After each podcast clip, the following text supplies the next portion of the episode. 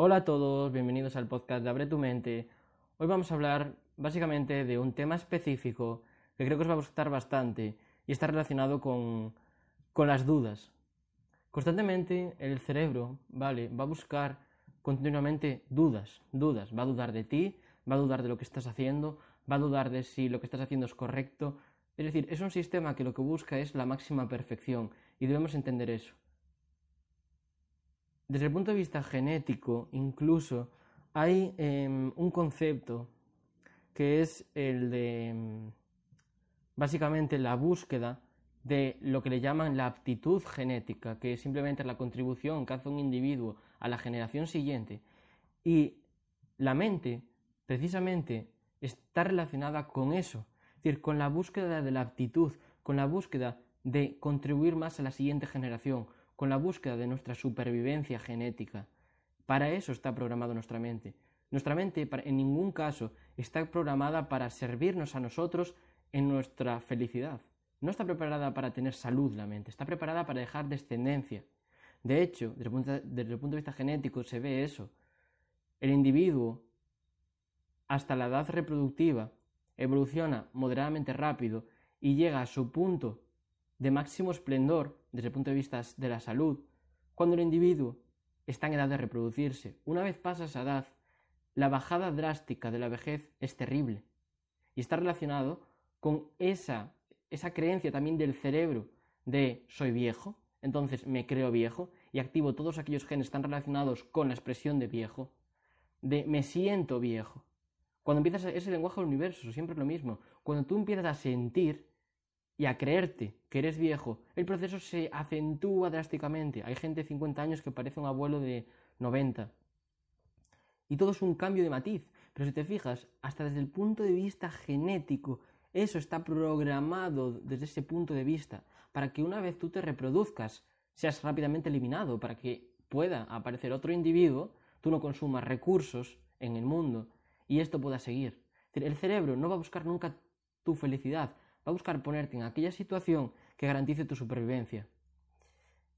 Y eso es súper importante entenderlo, porque entonces empiezas a comprender todo lo que te rodea y empiezas a tener una mejor relación incluso contigo mismo, porque te das cuenta que tú tienes que tener, tú no eres tu cerebro, tú no eres tu mente, tu mente es un mecanismo, es una herramienta, como puede ser el brazo, que te permite sobrevivir en este plano físico, en el mundo que nos rodea, donde juega la ciencia, la ciencia juega en el plano físico.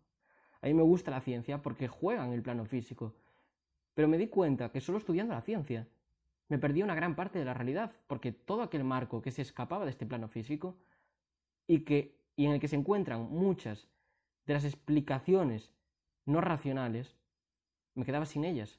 Por eso es cuando decidí también meterme en el campo de la espiritualidad y del autoconocimiento propio, porque solo desde, desde estos marcos de vista tú puedes crear una realidad completa Tienes una realidad física que puedes entenderla a través de la ciencia, a partir de las matemáticas, a través de procedimientos de carácter lógico, pero luego tienes una parte totalmente abstracta, una parte, mm, digamos, rara, una parte más espiritual, que también es parte del individuo y que forma, para mí fue un cambio bestial. La felicidad del individuo requiere dominar ambos ámbitos, porque si no, hay como una pata que cojea, es como tener una mesa que tiene dos patas sí puede ser estable, pero en cualquier movimiento, es decir, en cualquier meneo que le dé la vida, en cualquier momento de bajón, te puedes derrumbar muy fácil. Porque en el momento, por ejemplo, que en el plano físico tú dices, no, es que no materializo esto, no entiendo, y sabes que dentro de ti, en tu plano metafísico, en tu plano espiritual, están las respuestas para poder proyectar ahí fuera lo que quieres, te das cuenta que el plano físico es una extensión del plano espiritual y que realmente en el plano físico tú estás para crear cosas, ¿Qué cosas? Las que tú quieras. Crear en tu plano metafísico primero. Y cuando partes de esa perspectiva, empiezas a entenderlo todo y empiezas a controlarlo todo y a darte cuenta que tú eres el que crea tu vida, tu realidad, tus circunstancias. Y empiezas a coger a tu mente y quitarla del puesto de piloto y ponerla a tu lado como copiloto y no al revés. Porque mucha gente se sienta en el puesto del copiloto esperando que su mente dirija su vida. Entonces estás dirigiendo desde el plano físico Peor aún, estás dirigiendo desde la supervivencia tu existencia.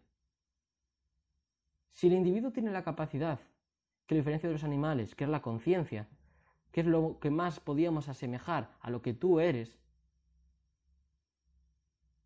desde ese punto de vista de que tú eres conciencia y no esa expresión de tu mente, puedes controlar las cosas.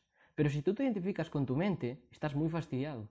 Porque por propia experiencia, ya yo viví en esto, y es que es una cárcel de la que no puedes salir, porque tu mente te va a decir, vete por tu supervivencia, me da igual si te sientes bien, si te sientes mal, te va a decir, uy, estás bajo energía, uy, eh, no te veo bien para este examen, uy, el jefe te dijo no sé qué, uy, cuidado con esa persona, uy, no sé qué. Entonces vives en un constante tira y afloja, como, en un, como con un escudo puesto.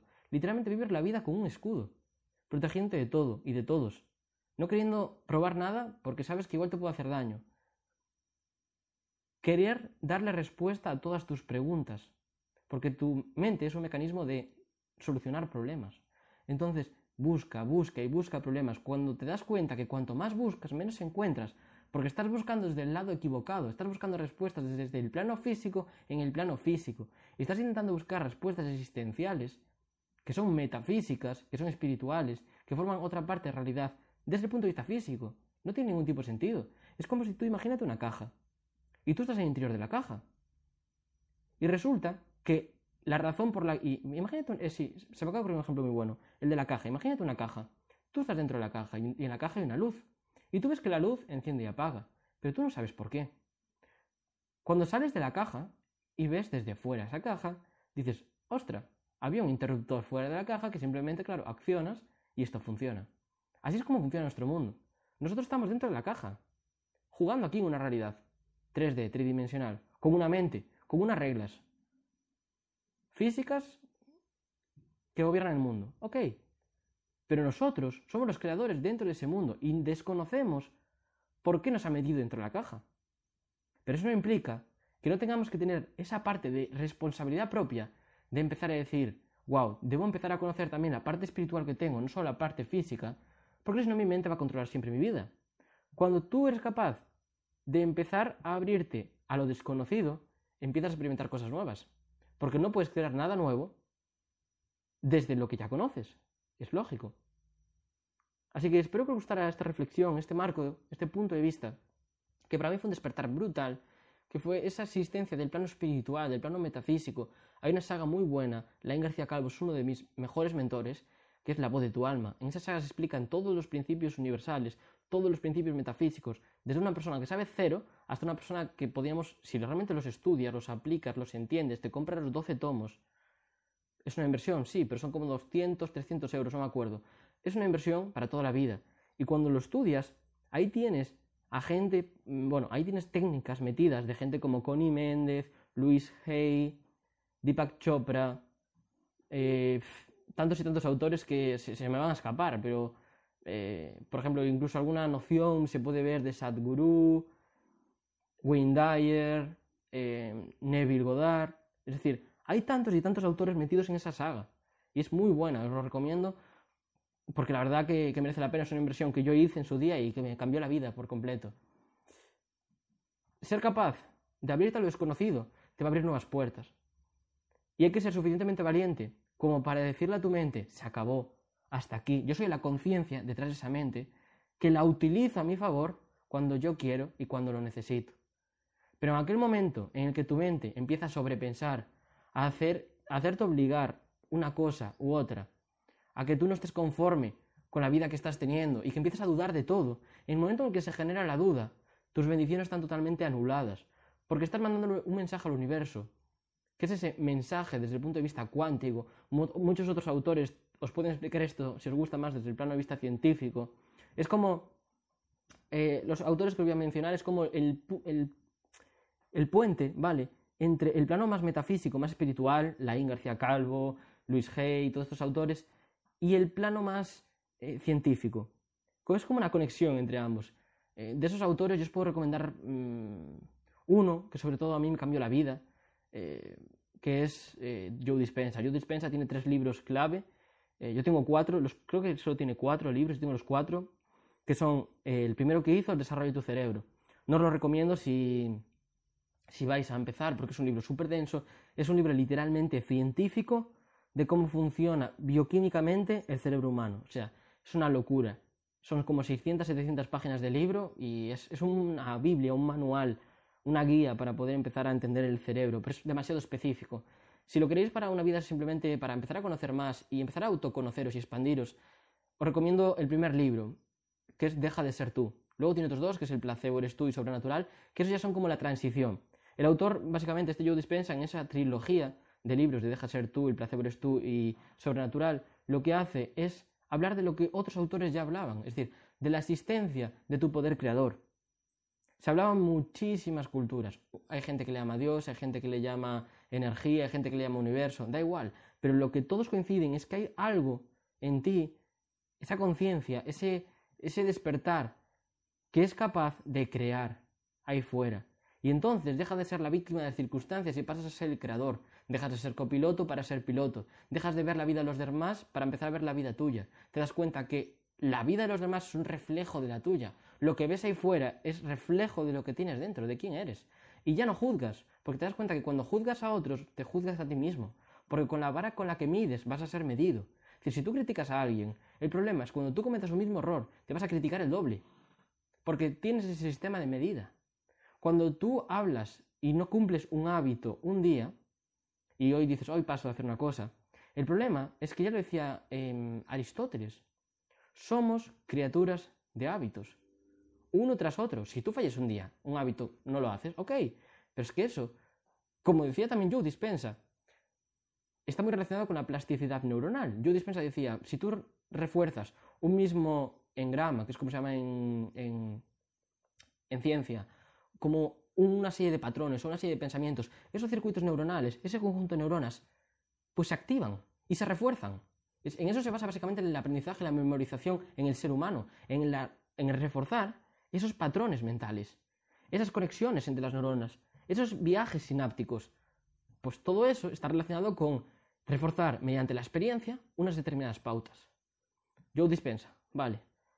Pues eso mismo coincide con lo que estábamos hablando anteriormente.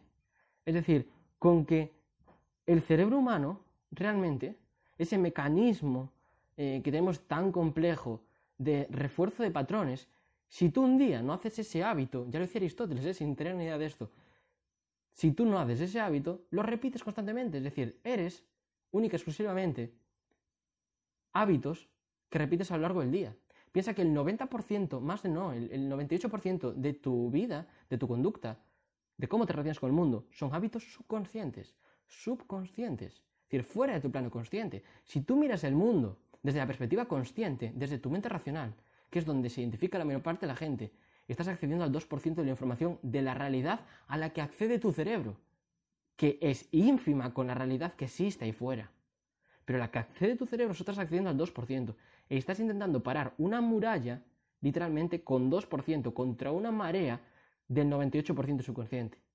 Cuando tú empiezas a entender todo esto, que ves que todos los autores se hilan unos con los otros, que sí, ciencia por aquí, que sí, metafísica por allá, pero al fin y al cabo solo existe una cosa y es la creencia única del ser humano.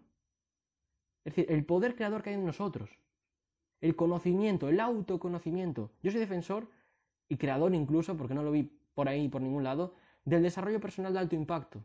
Para mí el desarrollo personal de alto impacto es un desarrollo personal en el que sí, está bien conocer las técnicas de otros, está bien conocer cómo se aplican, pero lo más importante es el autoconocimiento de uno mismo, probar esas técnicas y usarlas no para obtener un resultado, porque eso te genera un apego, sino para empezar a conocerse más a ti mismo, cómo eres.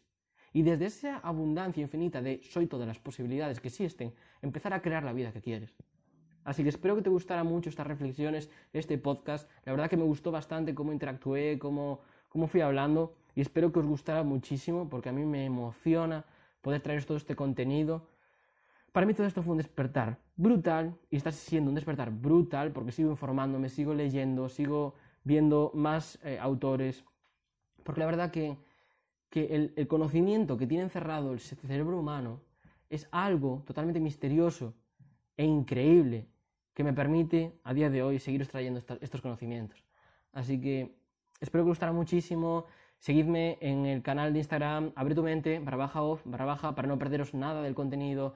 Ahí subo muchísimas, muchísimas clases, muchísimas incluso preguntas para que vayáis aprendiendo. He subido además el, el primer capítulo totalmente gratis de mi libro, ahí para que empecéis a despertar ese poder creador En TikTok también ando por ahí, abre tu mente barra baja off barra baja, también me encontraréis en YouTube, que subo de vez en cuando clases. Así que tenéis muchísimo contenido, contenido gratuito tenéis una animalada. Si luego queréis además concertar una cita conmigo para, yo qué sé, trabajar algo en concreto, porque no es lo mismo desde un punto de vista teórico hacerlo por ti solo que con un mentor que ya tiene resultados, pues también tenéis mi acceso a través de mi link de Instagram, tenéis ahí el acceso para tener una consultoría directamente uno, uno para uno conmigo y recordar, siempre esto. La inversión más importante que vas a hacer en tu vida no es en tus amigos, no es en vacaciones, es en el tiempo que pasas contigo mismo, en el, autoaprendizaje, lo que se hablaba antes. Y eso es lo que sí que va a transformar totalmente tu vida. Así que muchas gracias por estar ahí al otro lado y nos vemos en la siguiente. Hasta entonces.